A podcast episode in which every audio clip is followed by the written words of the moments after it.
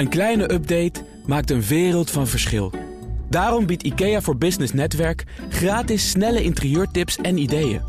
Word gratis lid en laat je werkplek voor je werken. IKEA, een wereld aan ideeën. Wat als je medewerker overstapt naar een concurrent en moet er een verbod komen op de banenzoekmachine van Google? Dat en meer komt ter sprake in het ondernemerspanel vandaag met Mark Berendsen, directeur en partner bij Start, Floris Venneman, managing partner van Bureau 50. Een bureau dat zich eh, richt op het ontwikkelen en vermarkten van producten voor de doelgroep 50 plus. En Marlies Dekkers van het gelijknamige modelabel. Wij gaan eh, beginnen met jullie eigen nieuws. Floris, zegt u het maar. Ja, um, mooi nieuws. Mooi nieuws. Het aantal kind- en jongerenondernemers stijgt hard. Het aantal kinderen die tussen de 10 en de 14 jaar zijn en een eigen onderneming hebben en die dan ook nog geregistreerd hebben, dat stijgt. En ik, dat kan ik alleen maar ontzettend aanmoedigen. Ik ben zelf als 14-jarige begonnen. Hoe aan de late kant? Uh, ja, ik was aan de late kant, als je deze cijfers uh, bekijkt, zeker. Um, maar um, uh, nee, ik kan het alleen maar aanmoedigen dat kinderen niet denken van ja, ik kan een krantenwijk hè, gaan doen, maar ik kan misschien ook gewoon voor mezelf iets gaan beginnen. Het stijgt van uh, ja, het zijn nog geen duizenden waar we het hier uh, over hebben. En ik zie heel even, ik heb de cijfers stiekem even voor mijn neus hier. In 2018 waren er 68 kindondernemers die zich echt geregistreerd hebben. Tot nu toe in 2019, let op, al 121. Terwijl dat er in 2014 nog maar 36 waren. Maar waar het mij om gaat is dat, het, dat dit soort berichten, dit moeten we nog meer, dit soort verhalen moeten we uitlichten. De NOS heeft een paar van die kinderen opgezocht, daar leuke filmpjes van gemaakt. Uh, ik weet ook dat Hugo, de koning van Young Capital, ook een aantal van die ondernemers volgt en opzoekt. We moeten dit nog meer gaan aanmoedigen. Dit verhaal maar nog mag meer het gaan wettelijk? Want ik weet nog wel, ik was op die leeftijd, wilde ik ook een onderneming. Was ik, werd ik Avon-consulente. en dat mocht niet officieel. Dus officieel moest mijn moeder dat dan zijn.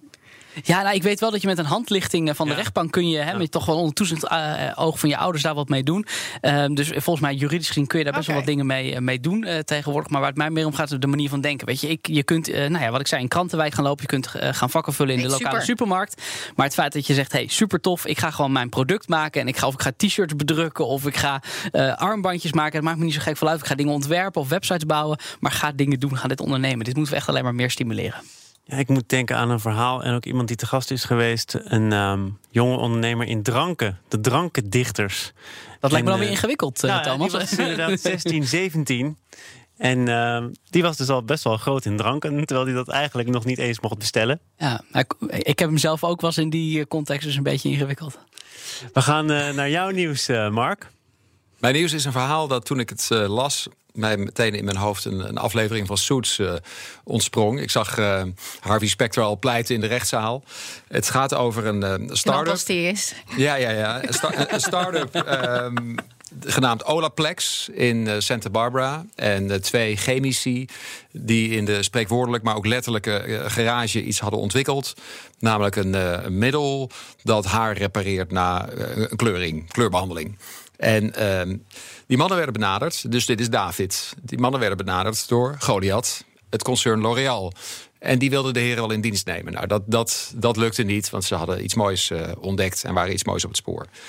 Ehm, in 2015 werd er in een, ehm, in een eh, restaurant in eh, Santa Monica, ik hou er van dat soort details dan, een, gesprek gevoerd over een mogelijke overname. En eh, uiteraard zakelijk als de heren waren, werd er ook een eh, vertrouwelijkheidsdocument ondertekend. En die overname is er nooit gekomen. Nou, fast forward een paar jaar later eh, had L'Oréal een product ontwikkeld dat eh, deed wat dit product doet, namelijk het, het repareren van haar na een kleurbehandeling. En eh, dat kleine bedrijf, de start-up, heeft eh, de grote eh, L'Oréal, het grote L'Oréal, aangeklaagd voor inbreuk op patenten, voor het schenden van de vertrouwelijkheidsovereenkomst. Ehm, en dat is een zaak geworden. En die zaak diende de, de week voor afgelopen week in een rechtszaal in Delaware, waar veel bedrijven zijn opgericht officieel. En dat was letterlijk een David en Goliath eh, eh, ehm, rechtszaak. En dat heeft vijf dagen geduurd, geloof ik. En uiteindelijk is de uitspraak geworden van de jury. Ja, ik mag hopen dat. ik de winnaar wel een beetje mag voorspellen. Anders had ik dit niet verteld. Dat, dat, dat L'Oréal een schadevergoeding van 91,3 miljoen dollar moet betalen. Toch nog een soort dit, van de eh, verkoop. Olaplex. Ja. En dat is uh, inderdaad schuldig bevonden aan uh, nou ja, uh, het, het, stelen van bedrijfsgeheimen, het schenden van de vertrouwelijkheidsovereenkomst en het inbreuk maken op twee patenten. L'Oréal ontkent dit, gaat in hoger beroep. Nou, oh. fijn, weet je, maar, maar er is wel een, er is wel een verdikt. Maar wat is de, de les is eigenlijk dat je niet altijd maar onder de indruk moet zijn van waarschijnlijk ook powerplay van zo'n groot bedrijf. Ja, misschien dat wel eigenlijk. En op zich hebben, hadden ze hun zaken natuurlijk goed voor elkaar. Ze hadden hun patenten op orde. Ze hadden die overeenkomst ges, Maar dit gaat natuurlijk veel, ook geld, veel geld kosten. Want ze moeten nu weer een rechtszaak beginnen. Dus als zij echt zo klein zijn, het is een hard gevecht. Zeker, en het heeft natuurlijk jaren geduurd. Want, want, die schade, of, of dat, dat, dat, dat hebben ze natuurlijk al lang in de gaten gehad. Dat L'Oréal het aan het ontwikkelen was. Of dat ze dat op de markt brachten. Moet je lange adem hebben. Maar toch, uh, ja, ga de strijd aan, zou de, zou de moraal van het verhaal zijn. 90 miljoen, dat is natuurlijk ook niet zomaar iets, toch? Nee, tuurlijk, maar je moet het wel eerst hebben. Want zij zetten natuurlijk hartstikke dure advocaten op. De, omzet van L'Oréal is 30 miljard. dus voor L'Oréal doet het financieel denk ik niet zoveel. Nee, maar voor die start-up eh, in deze eh, wel. Ik bedoel, als je dit uh, nou, heel veel financieren van advocaten en überhaupt de tijd en de energie die erin gaat zitten. Het is allemaal negatieve energie in de, in de basis. Dus, dit is natuurlijk een heel negatief verhaal voor L'Oréal. Ja. Jouw verhaal, Marlies, waar gaat dat over? Ja, het parool dat er een dierenwelzijnscheck voor horeca is gelanceerd. En dat als je dus uit eten gaat, dat je dan ook moet weten van dat wat je op je bord krijgt, welk dier of dat een goed leven heeft gehad. Nou, ik denk wel dat we er naartoe gaan. Dat zie je in Amerika sowieso al veel meer. Uh, dat je kaarten krijgt, sowieso wat al de ingrediënten zijn. Als je dat nu aan de kok vraagt, ja, ze weten het niet. Maar dus ook nog eens verder gaat van, ja, hoe heeft het dier geleefd? Nou ja, als ondernemer is dat natuurlijk best wel complex om dat helemaal goed, uh, goed bij te houden.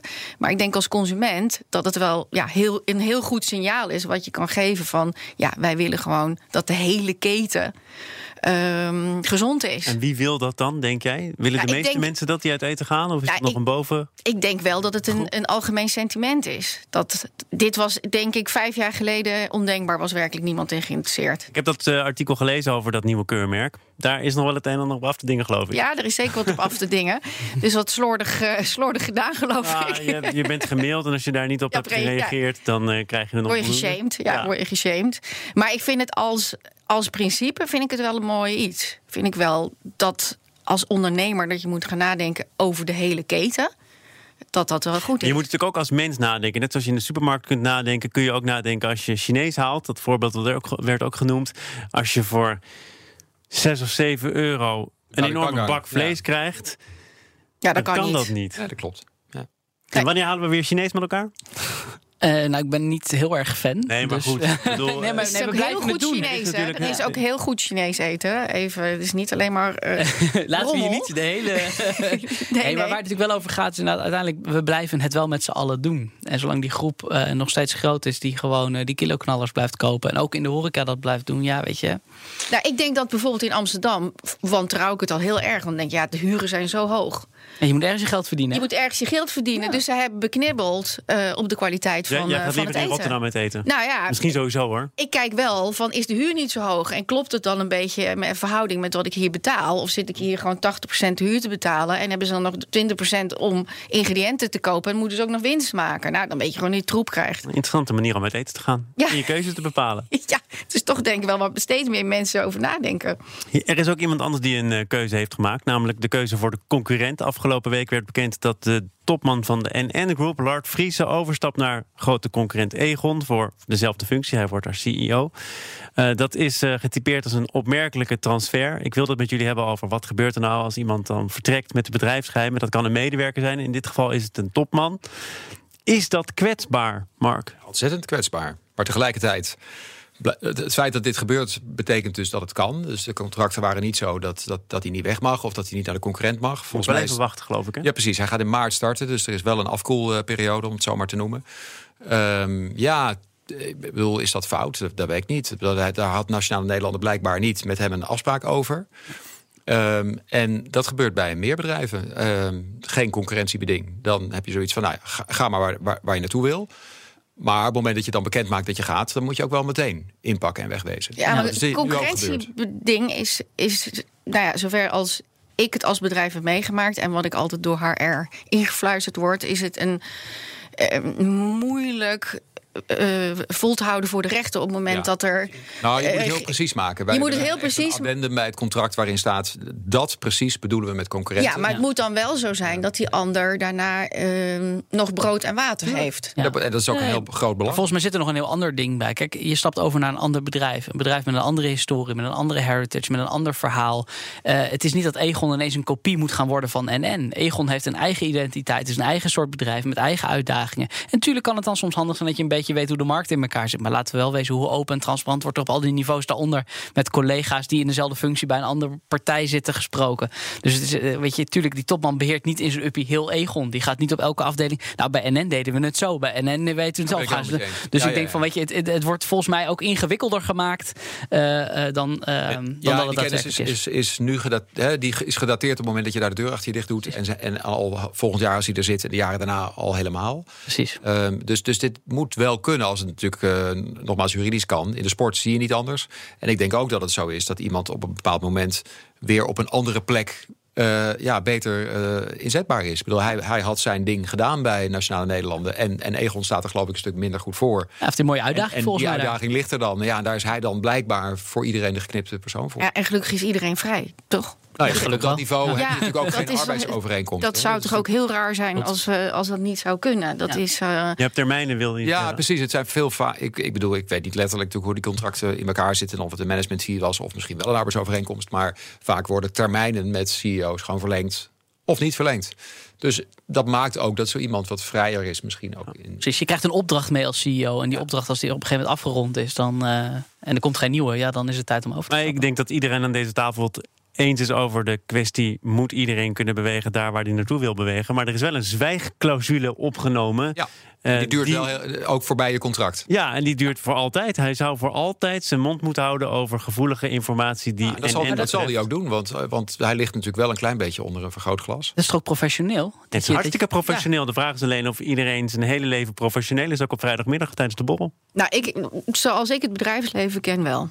Ja, Want op het moment dat hij dat doet, vertrouw jij diegene ook niet meer in jouw bedrijf. Ja, Wij hebben altijd een beetje bij ons op kantoor een beetje de dingen dat soms moet je dingen gewoon vrijuit kunnen vertellen. En als je het dan via een U-bocht bij iemand weer ergens terug hoort, dan weet je gewoon precies, want dan weet je in welke gangen het geweest is. Dus dan denk je vanaf dat moment weet je ook dat je die persoon niets meer hoeft te vertellen. Dat je die, dus ik denk. Los zichzelf op. Ja, precies. ja. En we gaan praten over de ruim 20 banensites die hebben aan Eurocommissaris Margrethe Verstager verzocht om Google for Jobs, de banenzoek-widget, te verbieden vanwege oneerlijke concurrentie. Want Google zou namelijk vacatures op het eigen platform, en dat kennen we allemaal, kunnen voortrekken. Uh, nou moeten we er wel bij zeggen, ik heb het vandaag nog even geprobeerd, maar wij krijgen in Nederland überhaupt uh, geen widget te zien. Hè? Ja, ik heb de Amerikaanse gedaan, is best wel grappig. Het werkt. Wat, wat krijg je dan te zien eigenlijk? voor oh, we banen over dingen hebben? Tik, tik in. En toen kwam, kwam er van alles werkelijk. Echt van alles. Dus, uh, dus hè, laten we zeggen, mijn, mijn zoekhistorie was niet zo relevant natuurlijk voor deze zoekopdracht. Baan in New York. Dus zal Google die meteen iets van hebben kunnen maken. Maar. Um... Want dat kan Google wel, nog eventjes om de technologie erachter een beetje te begrijpen. Uh, Google heeft op basis van wat wij allemaal zoeken een idee van wat wij interessant vinden. Dus uh, kunnen ook, kan op basis daarvan ook tot relevante, relevante resultaten komen. Ja. En het aardige is dat de, zeg maar, daar waar de baan geadverteerd wordt, daar gaat de link ook naartoe. Hè? Dus, dus het is net als Google News, net als Google Flights. Als je daar klikt op een link, ga je gewoon naar de wel bekende airline of, of andere aggregator die die, die die aanbieding doet. Dus het is niet zo dat deze mensen helemaal buiten. en het uh, mechanisme waar die banensites nu tegen protesteren, dat kennen we al. Hè? Dat is ook al eerder onderzocht. Trekt Google op het eigen platform de eigen producten voor. Uh, is het uh, logisch dat die banensites nu bij de eurocommissaris even aan de bel trekken om dit te onderzoeken? Nou ja, ik denk dat het weer een gevalletje angst is voor wat er komen gaat. En dat het weer een stukje is. Kunnen we het weer over de externe factoren hebben? Hoeven we het niet over onze eigen businessmodellen te hebben? En hoeven we het niet over onze eigen business? Ik vind dit typisch een kat in het nauw maakt rare sprongen. Je kunt ook zeggen, joh, waarom hebben we zelf niet iets dergelijks bedacht? Of hebben we niet een partnership met Google bedacht? Of zijn we niet zelf proactief met nieuwe producten bezig gaan? Ik. Uh... Ja. Nou, ik, ik, een paar gedachten. Ik ben het op zich met jou eens. Want uh, Google kan dit gewoon goed. En Google heeft als uh, missie to organize the world's information. Nou, daar is het aanbieden van banen nogal een element in. Dus het, feit dat ze dit doen en al doen in Amerika, dat, past daar gewoon in. Dus dat is een kwestie van tijd.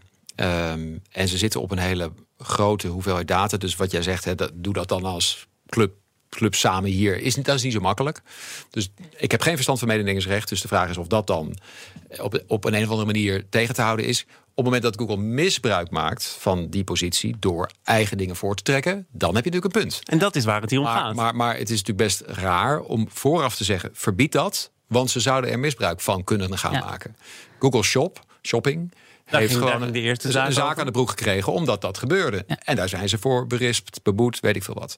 Maar het is heel raar om te zeggen: we gaan dat vooraf proberen kalt te stellen. Ja. Omdat we de kans lopen dat daar misbruik van wordt gemaakt. In mededingingsrechtelijke zin. Precies, kijk, weet je, even los van het, dat stukje van het verhaal. Ik, ik begrijp niet dat bedrijven gelijk in een soort van paniekmodus schieten. Ik denk van, nou, oké, het is volgens mij een goed moment om naar je eigen toegevoegde waarde te kijken, naar je eigen positionering, je eigen propositie. Ja, dit is heel vergelijkbaar met de publishinghoek ook. Ja. Google die heel veel nieuwsberichten aggregeert, maar uiteindelijk natuurlijk traffic geeft aan, aan publishers. Waar overigens natuurlijk nog steeds altijd ontzettend veel dis- discussie over is over, dat- over dat model. Maar het is wel een model, model van nu. Wat re- rekent Google daarvoor als het een match is? Die, die, ehm, die, die aggregator modellen zijn wel zo dat als uiteindelijk de link van Google komt, eh, dan, dan zal er wel iets. Iets Nee, maar zeg dat ik personeel dus inderdaad, weet je, ik vind, ik, ik vind een medewerker voor mijn bedrijf via, via dit, deze tool. Moet ik daar Google voor betalen?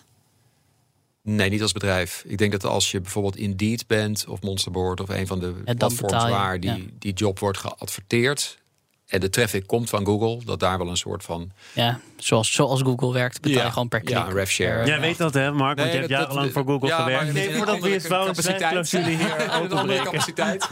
dus dit soort modellen zijn meer op het, ja, het eh eh, rev share-achtige. Ik, ik moet wel zeggen dat ik moest lachen om de reactie van Google, de officiële reactie. Namelijk, wij zijn blij met de feedback van de andere banensites. Dus, ehm, nou, Nou, misschien ik, een ik, zat nog op een andere manier naar dit bericht eh, te kijken. En dat is, eh, goh, ze zijn dus eigenlijk blijkbaar bij elkaar gaan zitten. En hebben deze actie ondernomen. Is dat mededingingsrechtelijk wel volledig in de haak? Ja. Laten we op ze afspreken bij een treffen, Wittebergen. En eh, we parkeren onze auto om de hoek. Nou ja, het is wel heel erg gedacht. Maar toch? Is, is, is, is Google wel een te makkelijk mikpunt, denk je? Tuurlijk. Maar Google, Google kan volgens mij helemaal eh, niks doen. Ze zitten op een berg data en hebben zelf met z'n allen hebben daar heel hard aan meegewerkt. Hè? Dus al die directeuren van al die platforms waar we het net over hebben, die hebben zelf net zo hard bijgedragen om Google data van ons te geven. Om slimmer te worden, om wijzer te worden. En die geeft de ruimte om op elk onderwerp waar we het hier over hebben, of dat dan gaat over werk, over reizen, om data eh, bij elkaar te pakken en daar slimme dingen mee te doen. Dus het is heel makkelijk om dan, als je zo'n grote datapartij hebt, om daar weer op te ageren en elke keer maar te roepen: ja, gaan jullie nu ook al daarmee bemoeien? Ja, tuurlijk gaan ze zich daar ook mee bemoeien, omdat we ze de afgelopen 10, 20 jaar data hebben gegeven om dit te gaan doen. Dus Maar er wordt ook niet gezegd dat je die data niet mag inzetten. Het gaat erom welke positie jouw eigen platform heeft ten opzichte van de anderen. Dat is de fundamentele kwestie waar die Ja, daar- eurocommissaris daar, daar, zijn over wel, moet da- buigen. daar zijn gewoon wetten voor. En die moeten ook aan de, aan de huidige tijd, denk ik, wel weer worden aangepast. Maar het is, vind ik, vreemd om te zeggen op voorhand, als brancheclub, hè, verenigde par- partijen, hey, eurocommissaris, dit product zou niet mogen worden gelanceerd. ja. Zou Google het überhaupt nog eh, overwegen om dat eigen platform in te zetten om de eigen dienst voor te trekken als je kijkt naar wat er is gebeurd met Google Shopping? Ik denk dat het rekenmodel is dat als we denken van... nou, de boete is zoveel en we kunnen zoveel aan verdienen. Ja, nee, ik, mag hopen dat, dat, dat de ethische norm wel hoger is. Want ehm, dat, dat, dat, dan worden boetes verhoogd. Hè, op het moment dat dat, soort dingen gewoon. Maar je doet gewoon nog een keer. een ROI-achtig modelletje worden. Ja. Nee. Nee, ik, ik denk dat dat natuurlijk eh, meespeelt. En dat je zegt van ja, goed, daar zijn we een lijn gepasseerd die we natuurlijk niet nog een keer moeten passeren. Want eh, first offender wordt wat lager beboet dan als dat eh, vaker Nou ja, ik, vind, ik vind wel dat jij. de- het is toch wel gewoon een spel van wat kan nog net wel binnen de wet en wat net niet. En al die eh, nieuwe media, die, die zitten allemaal de grens op te zoeken van wat kan. En dan ook nog in al verschillende landen, allemaal verschillende soorten wetgeving. Dus het is wel een, een spelletje wat bij innovatie hoort. Tuurlijk. Toch? Je, je zoekt hem op en je kijkt dan gewoon van ja, wat is de feedback? Eh, wat, wat mag eh, le- legaal in dit land? Eh, Maar die grens is nu toch getrokken. hè? Sommige dingen mogen niet. Eh, Google bij sommige, dingen, bij, bij- bij sommige dingen zijn de grens getrokken. Maar, Nee, maar dat bedoel ik ook mee dat de wet, de wet moet natuurlijk wel worden aangepast. Hè? Dus dat is de, de, de digitex of zo die er gaat komen. Wat, waar Trump nu al heel hard op ageert, uh, terug ageert.